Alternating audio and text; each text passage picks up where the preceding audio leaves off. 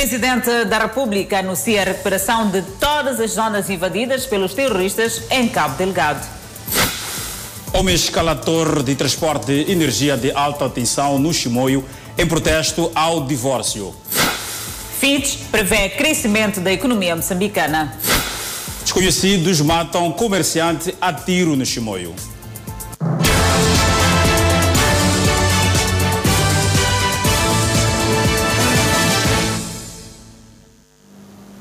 Boa noite, bem-vindos ao Fala Moçambique. Estamos em direto e em simultâneo com a Rádio Miramar e as plataformas digitais. O Presidente da República, Filipe Nunes, anunciou esta terça-feira a recuperação de quase todas as zonas que estiveram nas mãos dos terroristas na província de Cabo Delgado. A província de Cabo Delgado é desde finais de 2017 alvo dos ataques protagonizados por terroristas que causaram mais de 2.000 mortes, centenas de deslocados, destruição de infraestruturas sociais e econômicas. Esta terça-feira, o Presidente da República, Filipe Nyusi, anunciou a recuperação de quase todas as zonas antes tomadas pelos terroristas.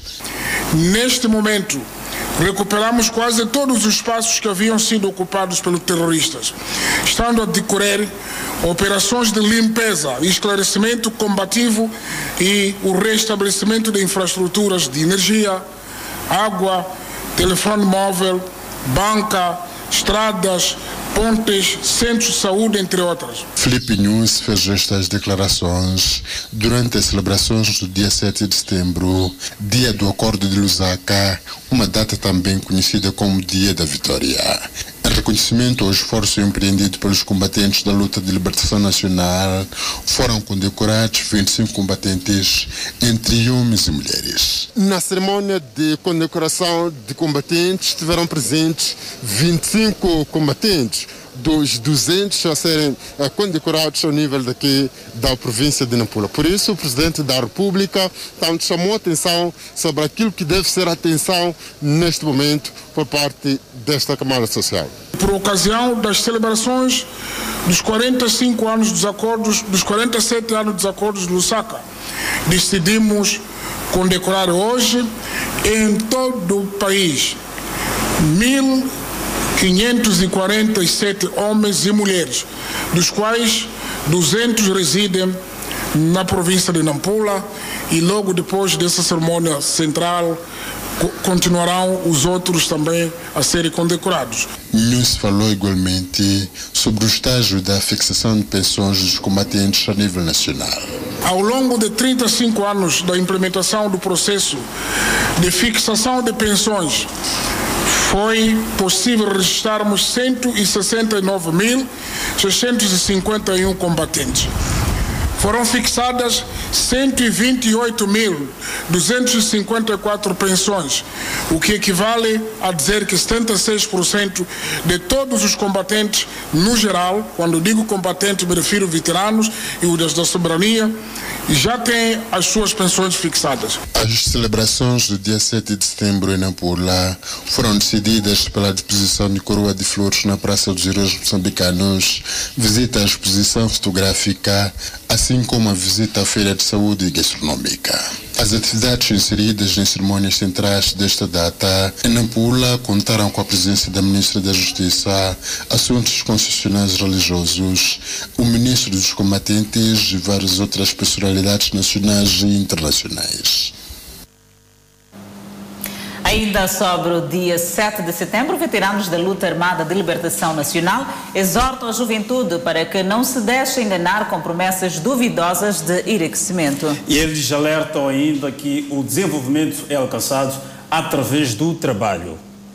Chama Silvério Mário Mocipo, veterano da luta armada de libertação nacional, natural de Chifunde, província de Tete. Juntou-se à Frente de Libertação de Moçambique no ano de 1964 para, na companhia dos demais jovens, lutar para defender a integridade territorial do jugo colonial português. Apesar de reconhecer o poderio militar do colono, Silvério Mocipo não se intimidou, porque sabia que a sua luta era justa.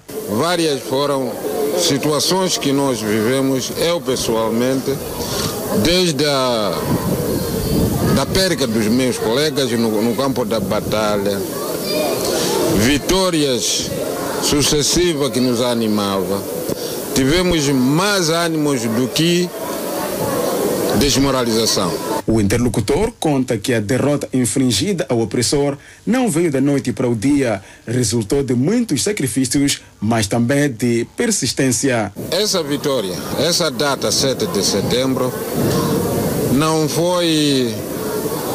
surgiu como se fosse um cogumelo que quando chove de dia, de um dia seguinte para a noite, já temos cogumelo. É um processo longo e eu chamo este processo é o resultado secular do sofrimento do povo moçambicano para tirar o colonialismo português em Moçambique.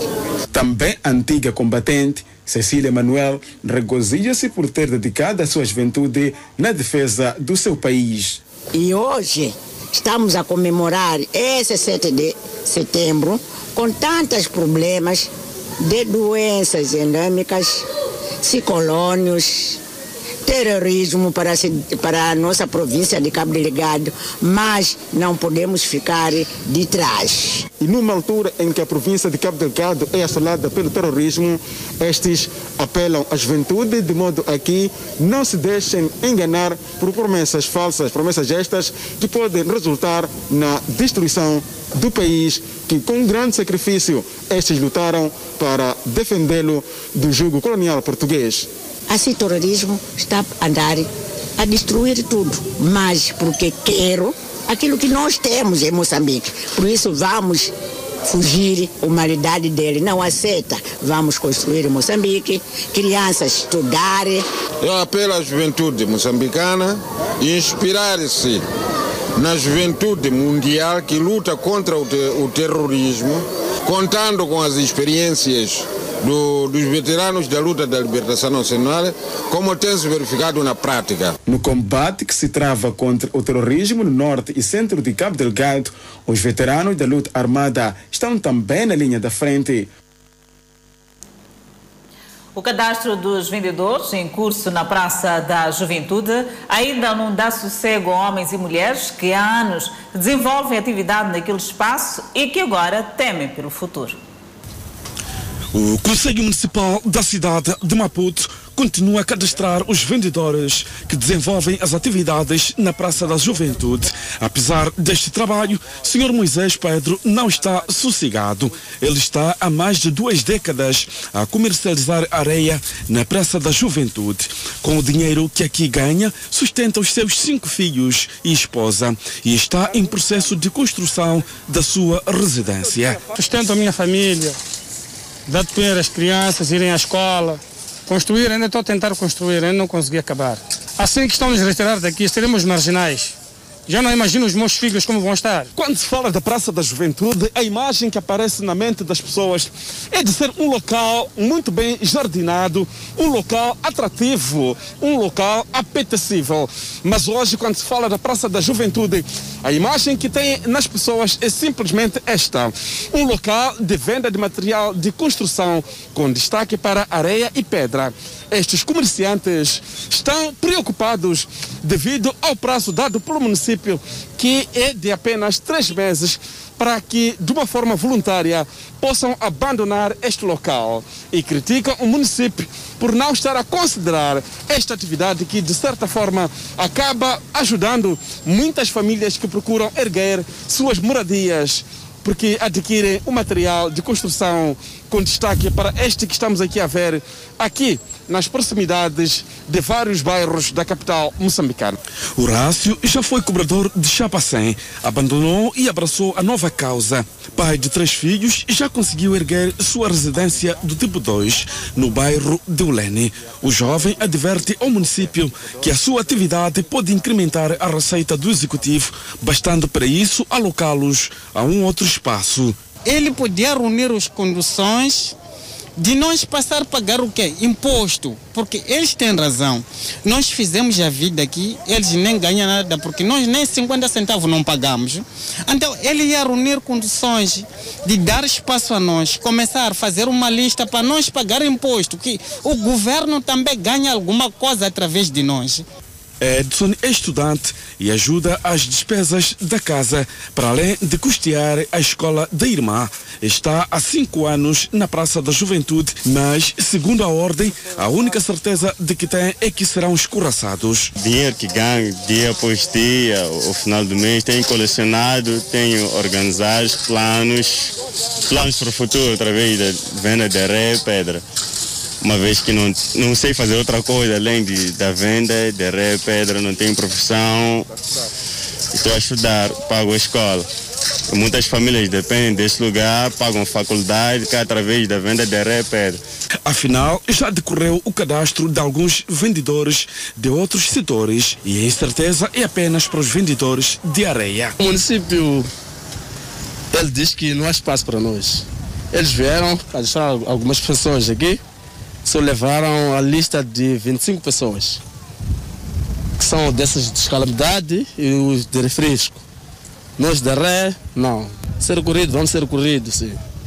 Só que esperamos que o município também veja a parte nossa, de nos dar um sítio onde que podemos estarmos lá fazer negócio. Apesar de ser cadastrada, o destino incerto paira também sobre os vendedores de roupa usada, que, por sinal, foram os únicos inscritos até ao momento. Já estamos cadastrados, sim, mas quanto à parte do futuro não sabemos, porque, na verdade, ainda não nos garantiram um espaço onde que a gente possamos ir. O prazo está quase? Já está. 3 meses já, eu posso dizer que já está no fim. Como é que vamos ficar nós? Porque é através disso aqui que a gente consegue sustentar a nossa família. É o nosso pão de cada dia. O grito destes vendedores é uma constante, mas o futuro pode ser uma incógnita. A praça exige uma nova roupagem, todavia cabe a quem de direito deliberar. Por outro lado, continua o braço de ferro entre os vendedores informais na Vila Municipal de Boane e a idilidade. Vendedores recusam-se a sair das bermas das estradas antes que as autoridades municipais lhes mostrem um espaço para desenvolver as atividades. A guerra entre os vendedores informais e a idilidade na Vila Municipal de Boane vem aumentando a cada dia que passa. Os vendedores dizem que o Conselho Municipal está a agir ilegalmente, não mostrando o espaço onde os mesmos poderão continuar a desenvolver o seu negócio. Dona Isabel desenvolve a sua atividade na Berma da Estrada. Ela foi abrangida pelo traçado e explica que não vai sair do local sem que o município lhe dê um espaço para poder trabalhar. Aquilo que ele foi falar lá quando vocês foram para lá não é verdade. De que ele nos deu espaço e nós vendemos. Ele nunca veio ter conosco. A gente nega sair, tudo bem, podemos sair, mas eles têm que nos mostrar o espaço. Os vendedores acusam a idilidade de agir de má fé, tentando demolir as infraestruturas de madrugada. Estão dizendo para nós sairmos daqui, então nós não estamos a perceber porque é que eles vieram naquela hora das 1h. Nós vamos sair daqui se eles nos já mostraram um sítio para nós estarmos. Porque eles disseram que é para nós sairmos, mas nós não sabemos onde é que vamos. O presidente da Vila Municipal de Boane explica que a retirada dos vendedores tem como objetivo dar lugar ao alargamento da estrada que liga a N2 à zona da Massaca.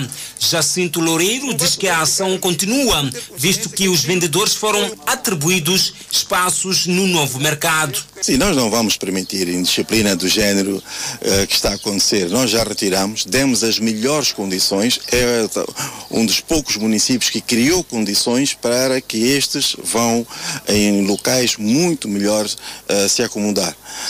Não vamos permitir que voltem de novo para a estrada. Aquilo que voltar para a estrada sabe de antemão que nós vamos retirar.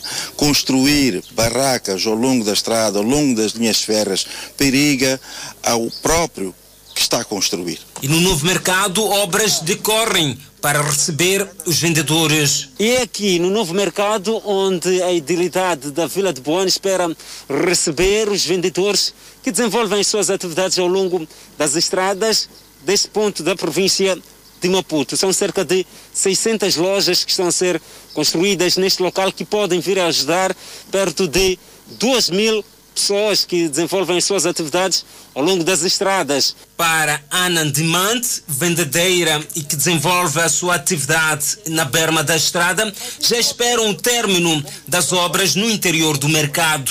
Estávamos a vender à beira da estrada. Então, à beira da estrada havia muitos acidentes. acho que a situação de se fazer o mercado. Alguns vendedores dizem que a atribuição dos espaços no mercado não é clara. Ainda não temos espaço. Está a dizer que falou no televisor, diz que nos deram espaço. Nem quer nos ver aquele senhor ali. Falar com nós, dizer que, senhora, o espaço está aqui. Está a dizer que nos deram espaço, nós vendemos espaço. Não temos espaço nós, nem quer falar conosco. Durante os últimos dias, houve confrontos entre os vendedores informais e as autoridades policiais. As câmeras de videovigilância são cada vez mais usadas, não só em residências, como também em estabelecimentos comerciais. Mas o que muitos não sabem é que há necessidade de ter uma autorização para a montagem do equipamento. São tidas como verdadeiros aliados para a segurança. Câmaras de videovigilância. E para responder ao elevado índice de criminalidade no país, as empresas, como também residências, vêm-se obrigadas a ter sistemas de videovigilância. Mas o que muitos não sabem é que para ter uma câmara de videovigilância é importante que haja uma autorização por parte da polícia. Com a recente detenção do proprietário de uma discoteca, que supostamente usava o sistema para controlar movimentos da polícia, levantam-se questionamentos acerca do direito ao respeito constitucional à intimidade e à vida privada. A montagem deste material tem de ser autorizada e esta autorização incide sobre as empresas de segurança privada. Estas é que têm a legitimidade de fazer esta montagem e para vigilância ou para segurança privada e não para segurança pública como se tinham instalado. Estas câmaras estavam expostas em postes de iluminação pública que davam, portanto, ou focavam os ângulos onde movimentavam-se as viaturas da polícia. E nós presumimos que esta montagem, de forma específica, era mesmo para fiscalizar o movimento das autoridades policiais e daí conseguir-se dissimular ou pelo menos ocultar a presença de indivíduos na sua discoteca. O jurista Elísio de Souza fala de princípios constitucionais que não devem ser violados. Pode ser visto de uma perspectiva em que só e somente pode ser usado para efeitos, portanto, de autorização. Então, todos os outros locais podem ser efeitos de vigilância, como, por exemplo, nos passeios. Se eu tenho uma casa, eventualmente posso pôr não só no interior da casa, como pôr na parte externa da casa, nas lojas. Ibrahim é proprietário de uma loja de venda de roupas há pelo menos 8 anos. Já viu o seu lucro ir abaixo inúmeras vezes devido à ação dos malfeitores. É para controlar coisas aí, porque tem outra que entra aí para roubar, ou para dizer que já te deu dinheiro a mais para trocar, tá vendo? O te deu dinheiro, às vezes nós falhamos, às vezes também outra entra aí a confusão. Então, se tem essa câmera aí, é para controlar aí. E ainda tendo câmeras, as situações continuam, mas afirma que em curta escala.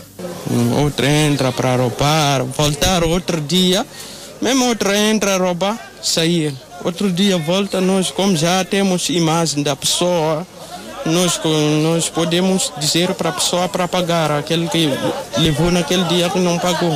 A montagem das câmeras tem que ser autorizada pelas empresas de segurança privada. Essas empresas é que têm legitimidade para a segurança privada e não para a segurança pública, ou seja, na via pública. Desconhecidos assassinaram na madrugada desta terça-feira um cidadão de aproximadamente 30 anos na cidade da Beira. Os moradores da zona da Inharime, na cidade da Beira, acordaram com uma triste notícia. Um cidadão que aparenta ter 30 anos de idade foi encontrado sem vida e o seu corpo abandonado nas margens da principal via que dá acesso a esta nova zona de expansão da cidade da Beira. Segundo os moradores, os vestígios encontrados no local apontam que a vítima em causa pode ter sido interpelada pelos malfeitores quando tentava chegar à sua residência. Aqui nós estamos a sofrer, gatunos. Estamos a vir cozinheiro aqui no cemitério, a matar pessoas. Outra pessoa essa que morreu aqui. Já foram falhados 5 pessoas aqui, com katana. Mulheres como não. As pessoas estão a sofrer. Grande é ser violado, criança é ser violado. Vamos viver assim mesmo. Há sofrimento sempre.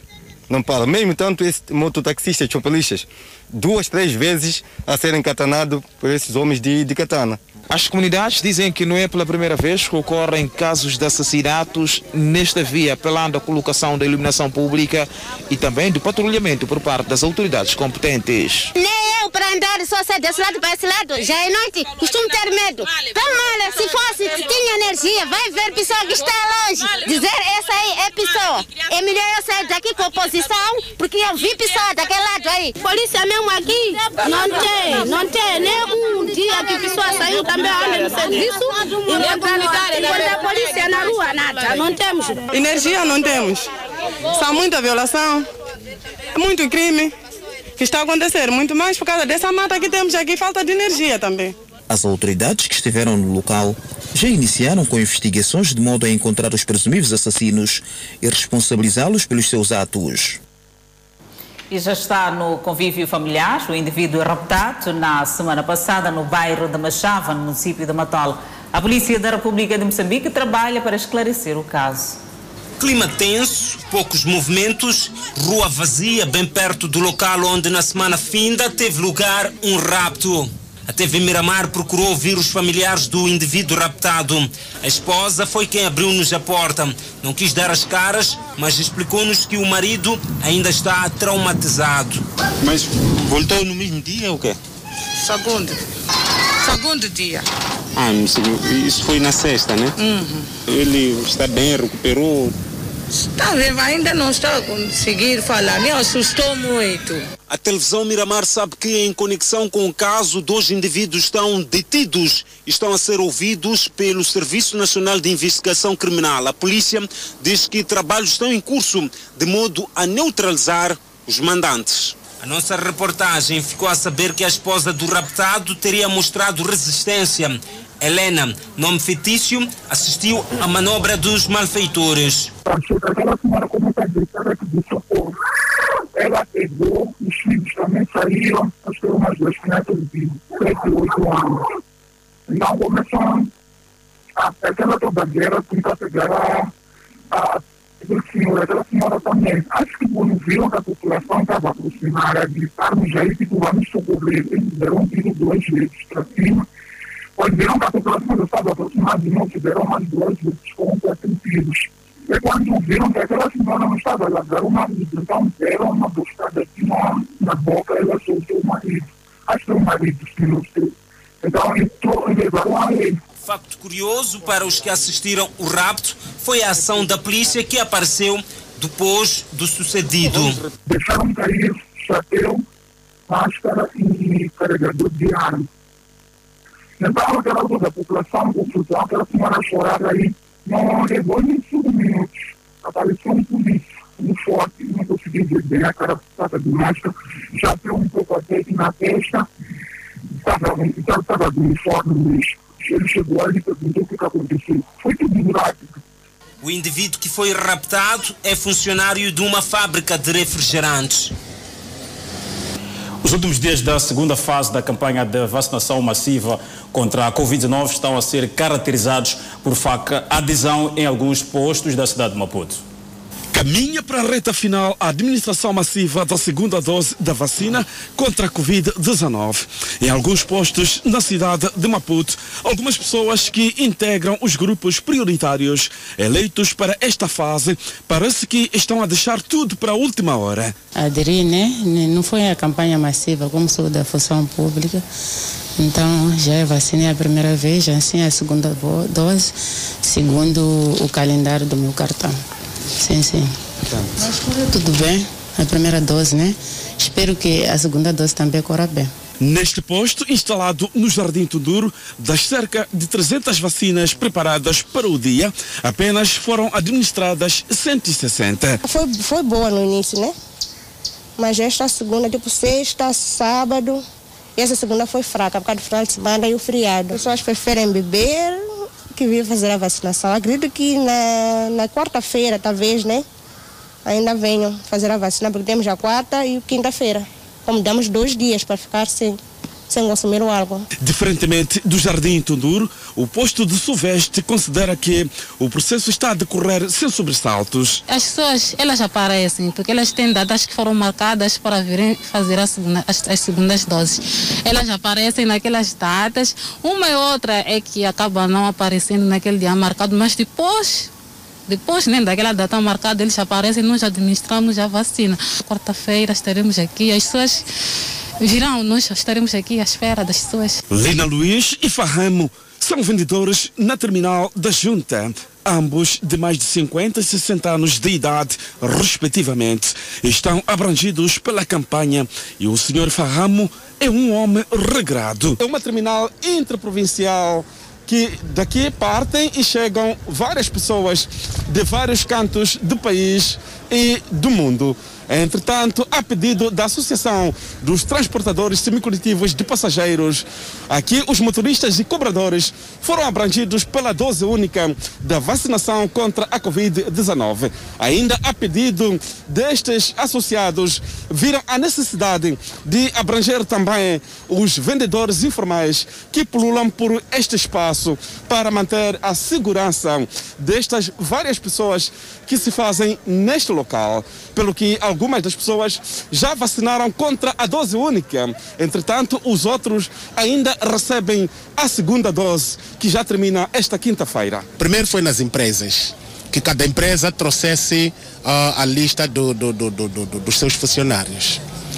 Em segundo, nós tivemos uma pequena palestra aqui mesmo dentro da terminal, para que todos os utentes, como transportadores desta terminal, se fizessem massa para a vacinação. Foi dos primeiros, porque logo procurei saber para onde é que eu vou pegar a vacina. Então disseram, vou na tua zona, fui na zona pegar. Amanhã estou esperando de aplicar a segunda dose. Faço as minhas, quase toda a minha rotina é aqui na Junta.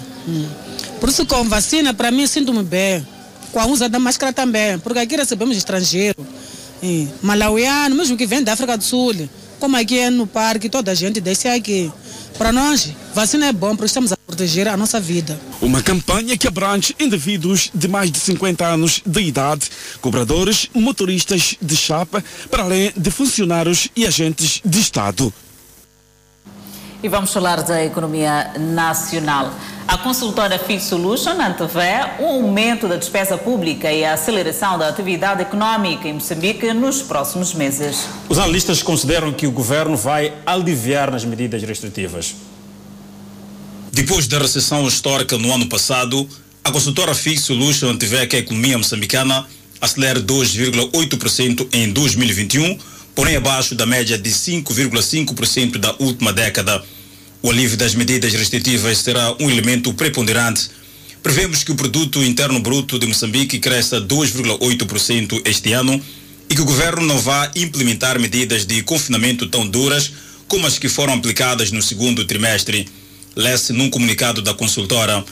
Os analistas acrescentam que as condições do mercado laboral vão continuar a melhorar gradualmente, fortalecendo o rendimento disponível das famílias e a confiança dos consumidores, o que levará a uma recuperação moderada do consumo privado.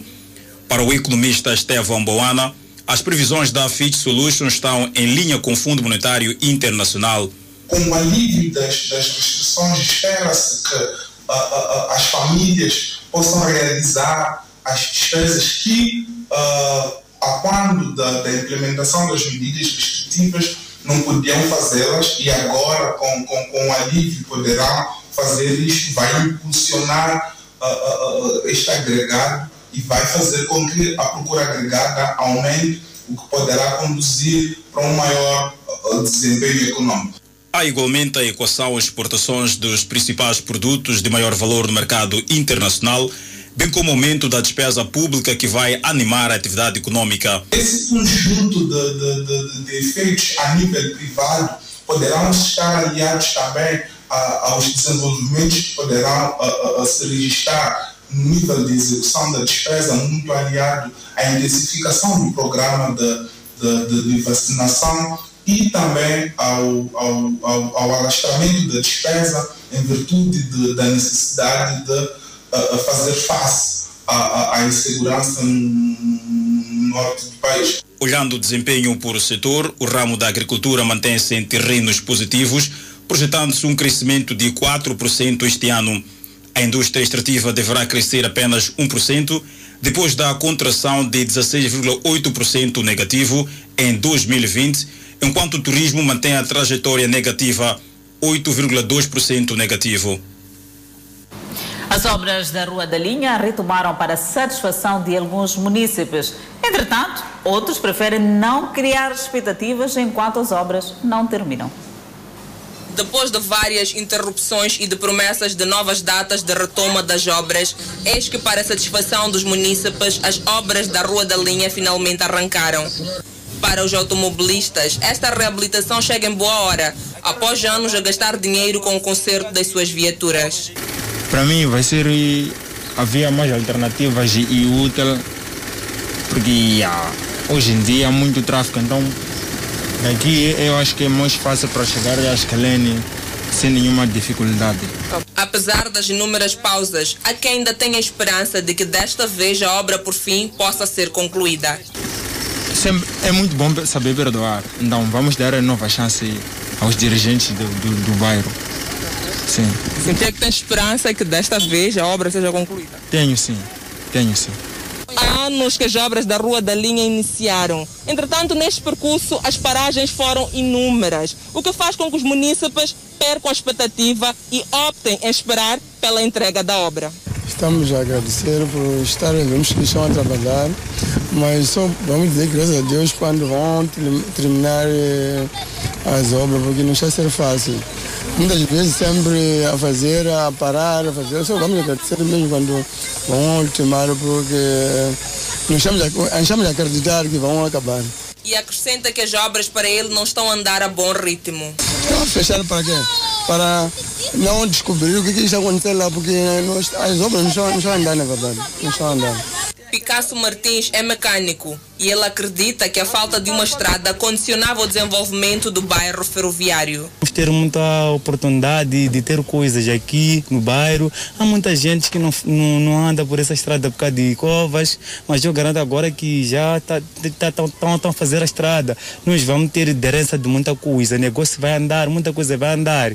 Há pessoas que nem entram daqui, entram de Maguanini. Tá vendo? Mas já com essa estrada, as pessoas vão passar daqui. Qualquer negócio que nós possamos fazer aqui pode nos dar aderência. A obra da Rua da Linha, relançada pelo edil de Maputo, Enéas Comiche, tem seu término previsto para junho de 2022. Comerciante morto a tiro por grupo armado em Chimoio.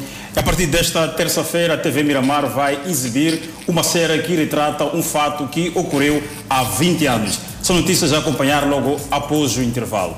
Até já. É mais uma morte envolvendo comerciante a se registrar na autarquia de Chimoio. Tony Amade, de 29 anos de idade, foi surpreendido por homens armados enquanto fechava seu estabelecimento comercial no mercado 1º de maio. O caso ocorreu neste estabelecimento que está à minha parte traseira por volta das 19 horas aqui no bairro 1º de Maio. Foi uma situação que deixou assustado alguns comerciantes. O que aconteceu? Todo mundo mesmo está muito triste mesmo com isso que aconteceu.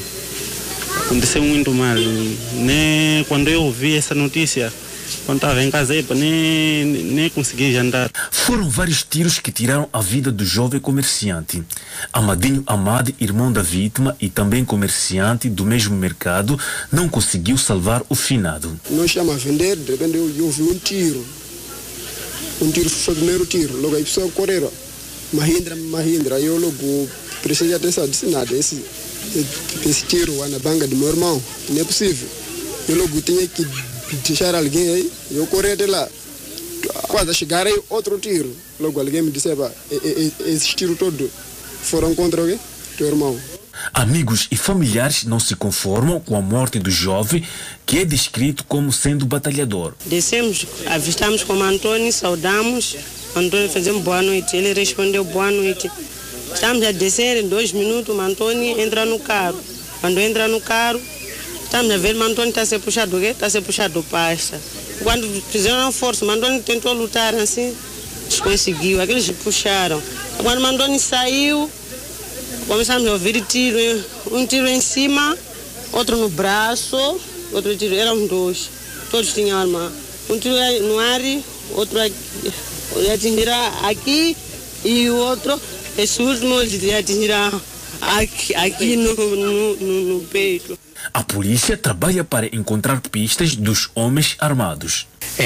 a polícia tomou conhecimento dos factos, ou seja, percebeu-se dos factos através do som dos disparos, fez-se ao local, mas porque é uma ação que se presume que tenha sido bem premeditada por parte dos malfeitores, não foi possível neutralizá-los.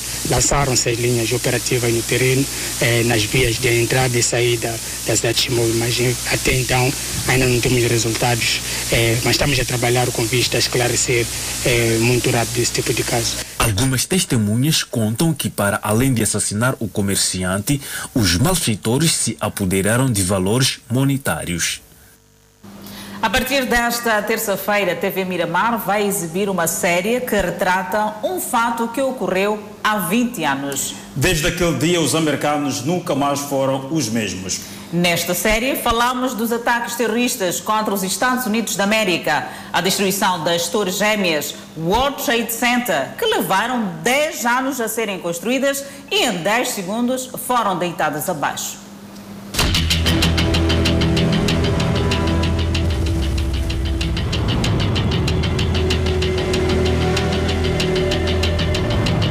Eu comecei a ver as torres em câmera lenta desabar, eu comecei a correr. Okay, we'll get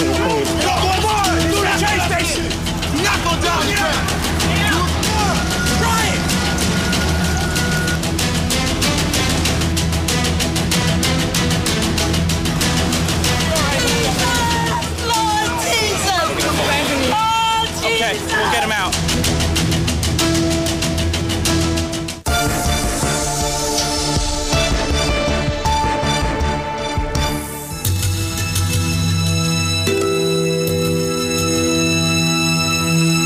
O que essas imagens provocam não muda com o tempo. 20 anos depois, são cenas que ainda chocam.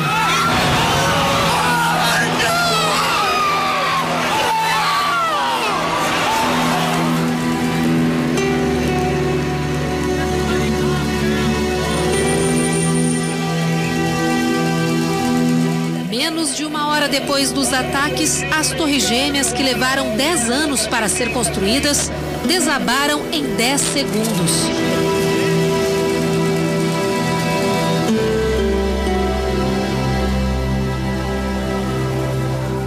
As Torres Gêmeas ficavam bem aqui atrás de mim, na região sul da ilha de Manhattan. Os edifícios já foram considerados os mais altos do planeta e eram o mais importante centro financeiro do mundo. Ninguém imaginava que os prédios poderiam algum dia desaparecer depois de serem alvos de um ataque. Hoje, as Torres Gêmeas de Nova York já não existem mais fisicamente, mas continuam sendo a mais forte lembrança de uma sequência de atentados terroristas que marcaram o mundo para sempre. 11 de setembro de 2001. No início da manhã, 19 terroristas embarcaram em 4 aviões comerciais que tinham como destino a Califórnia. Mas em uma ação coordenada, durante o percurso, as aeronaves foram sequestradas. 2 delas seguiram para Nova York. Sob o olhar incrédulo dos moradores da cidade, a Torre Norte foi atingida às 8h46 da manhã. 17 minutos depois, outro avião foi de encontro à Torre Sul. Após a explosão das aeronaves, o combustível se espalhou por diversos andares e causou um grande incêndio. Os bombeiros tentavam salvar cerca de 15 mil pessoas que começavam mais um dia de trabalho no World Trade Center. De repente, o mundo assistiu em choque à Torre Sul desabar.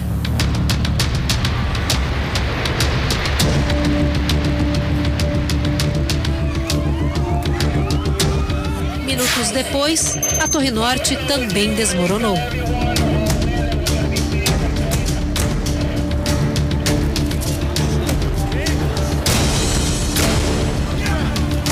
Em segundos, uma nuvem gigante de fumaça quente e tóxica engoliu as ruas de Manhattan. Este jornalista testemunhou o maior ataque terrorista da história.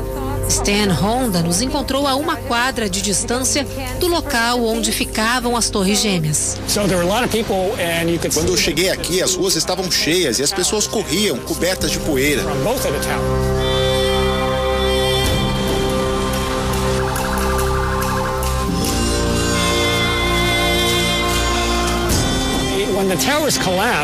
Quando as torres desabaram, o dia virou noite. A fumaça era tão densa que ficou tudo escuro. Não era possível enxergar nada à sua frente. Mesmo assim, Stan tirou fotos impressionantes. Uma delas foi batizada de A Senhora Empoeirada. Mercy Borders tinha 28 anos e trabalhava há um mês no escritório de um banco em uma das torres. A sobrevivente dos ataques enfrentou décadas de depressão e morreu em 2015 em decorrência de um câncer no estômago. O terceiro alvo dos terroristas foi o Pentágono, sede do Departamento de Defesa dos Estados Unidos. O avião acertou o prédio no estado da Virgínia. 184 pessoas morreram, entre tripulantes, passageiros e funcionários do governo que estavam no local. A quarta aeronave caiu em um campo aberto na Pensilvânia após os 40 passageiros e tripulantes lutarem contra os sequestradores. Não se sabe qual seria o destino dos terroristas. Em Nova York, o número total de vítimas chegou a 2.753. Bombeiros, policiais, trabalhadores e tripulantes dos voos. Nos atentados de 11 de setembro, morreram pessoas de mais de 90 nacionalidades diferentes. Mais de 300 eram estrangeiras. Entre elas, 3 brasileiros que foram reconhecidos como vítimas pelo governo americano e pelo Itamaraty. A Sandra, a Anne-Marie e o Ivan, que trabalhavam nas torres no momento em que elas foram atacadas. Naquela manhã, outros brasileiros também estavam aqui na região do World Trade Center e sobreviveram à tragédia. O paulistano Tácito estava em uma das torres naquela manhã. Com uma movimentação incomum no prédio, mesmo sem saber direito o que acontecia, decidiu sair. Então eu comecei a descer do 30º andar até o térreo e comecei a descer escada por escada. E aí eu sinto que quando eu estava descendo as escadas de incêndio, não tinha muita gente. Mas com poucos minutos começou a aumentar a quantidade de pessoas descendo. E logo que eu saí, eu olhei para o alto e vi uma chuva de papel, uma nuvem muito escura. Eu comecei a ver as torres em câmera lenta desabar. Eu comecei a correr.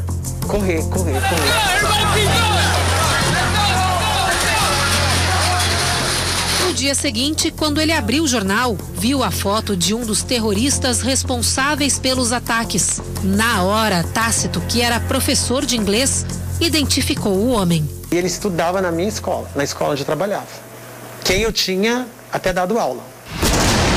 No total, 19 terroristas estavam a bordo dos aviões usados nos ataques. Seriam 5 por aeronave, mas na que caiu na Pensilvânia faltou um.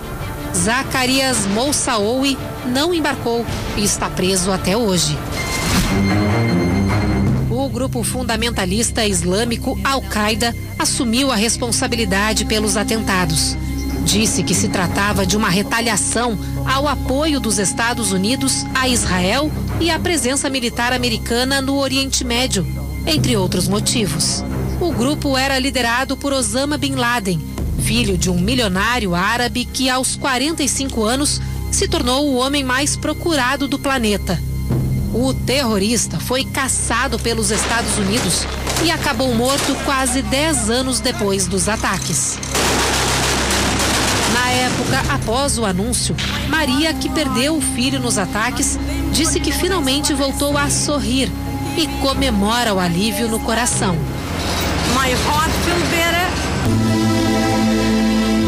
Como demonstração de resiliência, em 2014 foi inaugurado em Nova York o One World Trade Center, no local onde ficavam as Torres Gêmeas.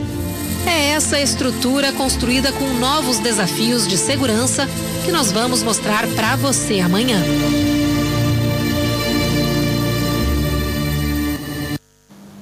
É uma série a não perder aqui na TV Miramar. Um homem escalou torre de alta tensão após divórcio. Em Moçambique registra mais 804 recuperados e 390 casos positivos da Covid-19. Notícias a acompanhar logo após o intervalo. Até já. De volta ao Fala Moçambique. Na cidade de Chimoio, um cidadão escalou torre de alta tensão após o divórcio. Devido à situação, os munícipes ficaram sem corrente elétrica por 3 horas. Amor que termina na torre de alta tensão em Chimoio. Emanuel Gabriel e Emma, residentes no bairro Agostinho Neto, tiveram um desentendimento causado por ciúmes até romper o casamento. O homem não se conformou com a separação, tendo escalado uma torre de alta tensão para se eletrocutar. Ele tinha a esposa, então ele havia sempre, teve uma briga com a esposa porque ele recebeu quase perturbação mental, né? Então, ele dizem que lutou com a esposa, que bateu a esposa até com katana mesmo. Este condutor teria visto o cidadão em causa a escalar a torre. Na altura, pensou que fosse funcionário da EDM ou da hidrelétrica de Cabo Delgado. Vimos ela subir devagarinho, parece que uma pessoa que trabalha na EDM. Até ao subir, como é um amigo aqui, até fala, mas ouve lá, aquele senhor está subindo, não tem medo de corrente. Aí acabou dizendo, não, talvez desligaram a corrente, ele deve fazer manutenção qualquer. Os moradores do bairro ficaram em pânico, pois temiam que acontecesse uma tragédia. Nós também temos medo. E nem toda essa gente, por estar aqui, não pensa que estão felizes por ver ele assim. Nós todos não estamos felizes, só que nós, o que nós queremos, para, pelo menos se ele, tentar ver essa toda gente, ele também sentir, ter um sentimento também humano. O cidadão permaneceu muitas horas na torre e só com a ajuda do corpo dos bombeiros e a EDM foi resgatado com vida. Me perseguiram, eles. Me bateram muito. Por que que foi bater? Pedra. Bateram-te por quê? Estão me ligando por quê? Ama-me, a força. Ema. Ama-me sempre, ama-me. Me bateram muito, sangraram. Então subiu lá. Fugi. Por conta do cidadão que escalou a torre de alta tensão, a corrente elétrica ficou interrompida durante 3 horas de tempo. Por ser uma linha que cria redundância, né? Nós estamos agora a falar de uma linha 220. Temos as duas que estão operativas, que são 110, que transportam energia de Chibata para Dondo. Se tivesse acontecido uma avaria ou um disparo numa das linhas de 110, aí íamos ficar com esta linha fora. Como disse, ela cria redundância e assim havíamos de ter problemas no fornecimento de energia. Quer dizer, ia criar uma fraca qualidade no fornecimento de energia. A polícia não deixou passar a atitude do cidadão que pretendia tirar a sua vida por motivos passionais. Certas medidas administrativas serão tomadas e mais uma vez apelamos a todos para que preservem aquilo que é o bem fundamental do homem. Seja qualquer for o motivo, evitem pautar por tirar a sua própria vida. Existem instâncias competentes para resolver problemas, seja no seio familiar, seja no seio urbano, não optando por tirar a sua própria vida. Emanuel Gabriel passará o Dia da Vitória nas celas. Enquanto isso, a sua esposa não quis falar do assunto. Seguimos com o setor da saúde. Nas últimas 24 horas, houve registro de mais 804 recuperados, elevando o seu cumulativo para 138.695. Por outro lado, o país tem cumulativamente 6.858 internados e 102 recebem tratamento nos centros de isolamento. Moçambique tem 148.444 casos positivos registrados, dos quais 148.075 de transmissão local e 369 importados. O nosso país testou nas últimas 24 horas 3.318 amostras, das quais 390 revelaram-se positivas. Destas, 386 de nacionalidade moçambicana, 4 estrangeiros e resultam de transmissão local. O país registrou mais 4 óbitos, elevando para 1.885 as vítimas mortais. E neste momento, Moçambique tem 7.870 casos ativos devido à pandemia viral. E continuamos a olhar a saúde. Vamos olhar a saúde assim na província da Zambésia, a população do distrito de Inhaçus. Na Zambésia pede a alocação de ambulâncias para melhorar o transporte de pacientes para hospitais de referência em Quilomane. Lucas Damião, de 65 anos de idade, é natural de Inhaçuns. Avança que o distrito possui apenas uma ambulância para evacuação de doentes que necessitam de alguma intervenção, principalmente para as parturientes. A única ambulância, às vezes, vem de um outro carro qualquer, assim, porque a pessoa está grave, leva um carro qualquer. Gostaríamos que houvesse mais, pelo menos em cada posto de saúde houver uma ambulância. Agora, quantos postos temos lá? É a única ambulância que circula. Na verdade, avaria, porque circula muito. Agrava-se a situação para os que vivem em outros postos administrativos e localidades bem distantes da vila-sede, comprometendo o nível de eficácia dos trabalhos de atendimento público. Em vez da ambulância que temos, é uma única ambulância, a outra está variada, mas como é o único carro, sempre quando é doente, são dois ou três, é dificultado muito para levar doente. Vai esperar um chegar e o outro chega da próxima vez. O distrito de Inhaçuns, por exemplo, possui apenas uma ambulância e a população avança que o incremento do número de ambulâncias poderia melhorar e flexibilizar aquilo que é o nível de atendimento dos pacientes que necessitam de trabalhos que registra então aquilo que é o nível de intervenção ao nível da maior unidade sanitária aqui na província de Zambésia, que será o Hospital Geral de Quilomane ou então o Hospital Central.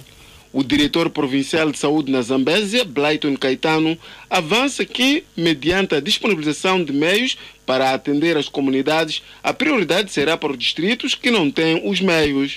Com a máxima urgência, o governo achou conveniente alocar essa ambulância ao distrito de Luabo. Não que outros distritos não precisem, mas pouco a pouco o governo vai alocando os meios circulando na componente da ambulância para aliviar e dar mais comodidade aos nossos utentes ao nível da província. O setor de saúde espera ainda este ano poder assistir uma média de 5 distritos com ambulâncias, de forma a garantir a maioria de prestação do serviço de saúde na Zambésia. Estudantes do ensino técnico profissional em Manica satisfeitos com a reforma.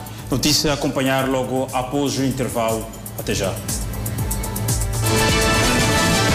A proliferação de ambulantes nas ruas de Spamanini está a chegar ao fim com notícia de integração no mercado. A equipa técnica das obras garante que próxima segunda-feira as ruas estarão livres e os comerciantes acomodados nas bancas, ora em construção. Laura Chavane está há mais de 25 anos a exercer o comércio de uma forma ambulatória. Com 50 anos de idade, ela conta que nunca teve um espaço fixo para exercer a sua atividade. Com a boa nova de em breve ter uma banca fixa, a emoção que invade o seu coração não tem adjetivo para a sua classificação. Vendi ali à frente do mercado, ali na Rua Zambésia. Estou muito feliz, porque eu já tenho 50 anos, mas tenho uma filha que tem uns 26 anos.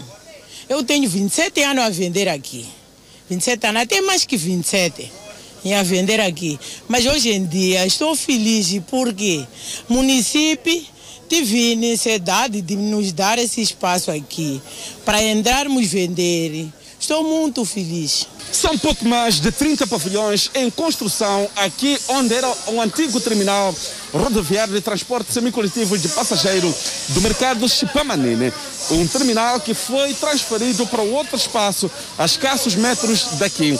Estes pavilhões estão quase na sua fase conclusiva e os responsáveis garantem que até segunda-feira todos os comerciantes que pululam pelas várias ruas aqui no mercado de Pamanini serão transferidos para estes pavilhões. São estes vendedores que estão aqui nas bermas das estradas que serão descongestionados e, entretanto, irão ocupar estes espaços, ora em construção. As obras estão na sua fase mais avançada e segunda-feira tudo está a postos para que os comerciantes estejam a ocupar estes lugares e já não mais irão vender aqui, expostos à chuva e calor. Cada pavilhão alberga 36 bancas, totaliza 960 bancas que vamos albergar só desse lado. E do outro lado, tenho também 1.300 bancas de repousada, porque isto está setorizado, né? Repousada já tem um lugar específico para lá. Então, esses outros já estão aqui. Então, Está tudo oposto, tudo organizado. Ninguém estará por fora porque foi um trabalho organizada. Eugênia Muyane é uma das vendedeiras que se alegra com a notícia, pois vender 20 anos nos passeios todos os dias sempre foram de riscos por acidentes de viação do tipo atropelamento carro-peão. Se eles tiveram esse tipo de ideia, temos que estar nas bancas, sair nas ruas, as pessoas para poderem circular à vontade dos carros, isso é muito bom. Além de sombra, sair de casa sabendo que eu já tenho o meu próprio espaço para vender, mesmo não estar eu posso deixar meu filho. Quem for renitente e regressar às ruas, as medidas serão tomadas para garantir a melhor mobilidade de viaturas e de pessoas. Tolerância zero, não há nenhuma desculpa. Não há nenhuma desculpa, porque tudo o que o vendedor queria, chorava, nós não temos espaço, venderam espaço, o espaço eles ocuparam. Não, dessa vez viemos, organizamos e colocamos cada um no seu devido lugar. Diga-se um verdadeiro assalto às vias de acesso que chegam a condicionar a circulação de viaturas, sob todos os riscos da ocorrência de tragédias em caso de falhas mecânicas dos carros e um atentado à saúde pública à vista. Iramaxixa, cada vez mais infraestruturas sociais e económicas construídas e inauguradas, mas um fato chama a atenção: as mesmas não estão operacionais. Inaugurado há pouco mais de um ano, segundo os utentes, o mesmo nunca funcionou em pleno. Neste alpendre do mercado do Alto Machixe existem pouco mais de 80 bancas. Todas estão abandonadas. Alguns dos nossos entrevistados dizem que abandonam o local devido à falta de clientes. Acho que aqui há uma discussão de que não pode vender cá fora, só porque lá dentro aqui tem movimento. E muitas pessoas ocorrem para lá, não há aqui fora. As pessoas não preferem neste mercado por causa de falta de movimento? Sim. Mas pode funcionar este mercado? Ainda não funciona. Desde que foi inaugurado? Sim. Está sempre assim? Assim mesmo. Enquanto o mercado demonstra abandono, bem ao lado deste lugar, vê-se estes vendedores que, contra todos os riscos, expõem os seus produtos ao relento, num perigo já à vista, uma vez que estão bem próximo à estrada. Eu vou dizer, acho que é falta de organização do município, porque se organizasse bem as pessoas iam estar nos seus devidos lugares. Porque quando abandonam esse sítio do tipo lá que tem movimento, não é bem assim. A pessoa vai comprar o que está dentro do mercado, não fora do mercado. É teimoso de pessoa, porque aí na rua tem carro, tem o quê? Aquele do município diz que entra dentro do mercado, vender. Mas como a pessoa tem teimoso, ele sai vender na rua. Em jeito de reação, a edilidade da Machixe fez saber que o abandono dos vendedores neste local tem a ver com as obras de privados que estão em curso ao redor do alpendre, que várias vezes têm deixado escapar poeiras que se espalham um pouco pelos vendedores e respectivos produtos. Esta é apenas uma das várias infraestruturas construídas e inauguradas pela edilidade da Machixe, mas que até então nunca vieram a funcionar. Na província de Manica, alguns estudantes de ensino técnico profissional estão satisfeitos com a reforma. A reforma é tida como uma das medidas para tornar o ensino técnico profissional em plataforma de desenvolvimento socioeconômico do país, tendo em conta os padrões de competências exigidos no mercado. Com a reforma, o estudante não precisa completar os 3 anos para ter diploma. O sistema permite que o aluno tenha diploma a cada ano de escolaridade. E a província de Manica recebeu com agrado a reforma do setor do ensino técnico. Marcos Pereira estuda primeiro ano do curso de florestas no Instituto Agrário de Chimoio. A iniciativa será mais-valia. É mais vantajoso porque, após a nossa formação aqui, não teremos que esperar para a empregação no Estado. Iremos criar o nosso próprio autoemprego e daí mantemos a sustentabilidade do país, incluindo o seu próprio desenvolvimento. Com a reforma, o estudante pode começar o curso na cidade de Maputo e terminar o mesmo na província de Manica. O que era diferente no ensino anterior do nível técnico médio, era necessário que o estudante completasse os 3 anos para ter diploma. Nádia Chimica também saúda as reformas, destacando uma das vantagens que traz o atual projeto, em que pode-se continuar com estudos transferindo de um instituto para o outro. reforma é muito benéfico porque não retarda a formação de uma pessoa. Por exemplo, no meu caso, eu posso sair aqui, estou no segundo ano de Floresta e Fauna Bravia e vou numa outra instituição, posso continuar no segundo nível. Aí vai ser muito benéfico, não tenho retrocesso. Por sua vez, o secretário de Estado na província de Manica, Edson Makwakwa, desafiou aos institutos técnicos a encontrarem técnicos qualificados para responder às exigências do mercado.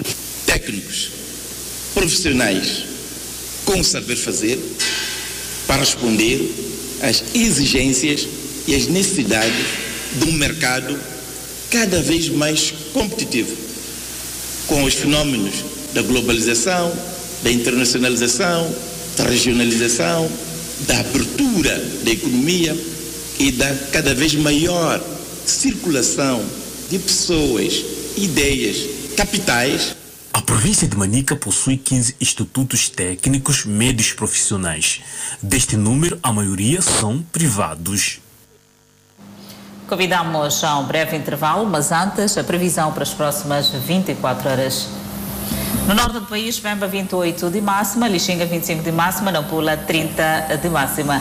Seguimos para o centro do país. Tete, como máxima de 34, Quilimana 29, Chimoio 26, Beira 26. E para João Sul, Vilanculo, uma máxima de 27, Inhambane 26, Xaxai, uma máxima de 25, Maputo, uma máxima de 21 graus.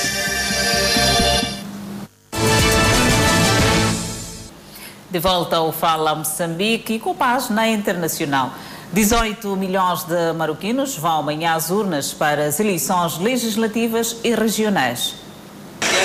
As eleições desta quarta-feira acontecem em meio a rígidas diretrizes de segurança e onda da Covid-19 impulsionada pela variante Delta. Os partidos políticos estão nas ruas em pequenos grupos de, no máximo, 25 membros e têm intensificado as suas campanhas nas redes sociais após as restrições impostas devido à pandemia. Além das mudanças na forma de campanha dos partidos, a pandemia também tem sido uma das principais preocupações dos eleitores, que esperam que as eleições possam trazer mudanças e ajudar a superar a crise econômica aprofundada pela Covid-19. Além da pandemia, as novas regras do sistema eleitoral também trouxeram desafios aos partidos políticos. O Partido Islâmico da Justiça e Desenvolvimento, PJD, de Marrocos, que conquistou o maior número de assentos nas eleições de 2011, enfrentam o duro teste de outros partidos. Os maiores concorrentes do PJD são o Rally Nacional dos Independentes e o Partido da Autenticidade e Modernidade.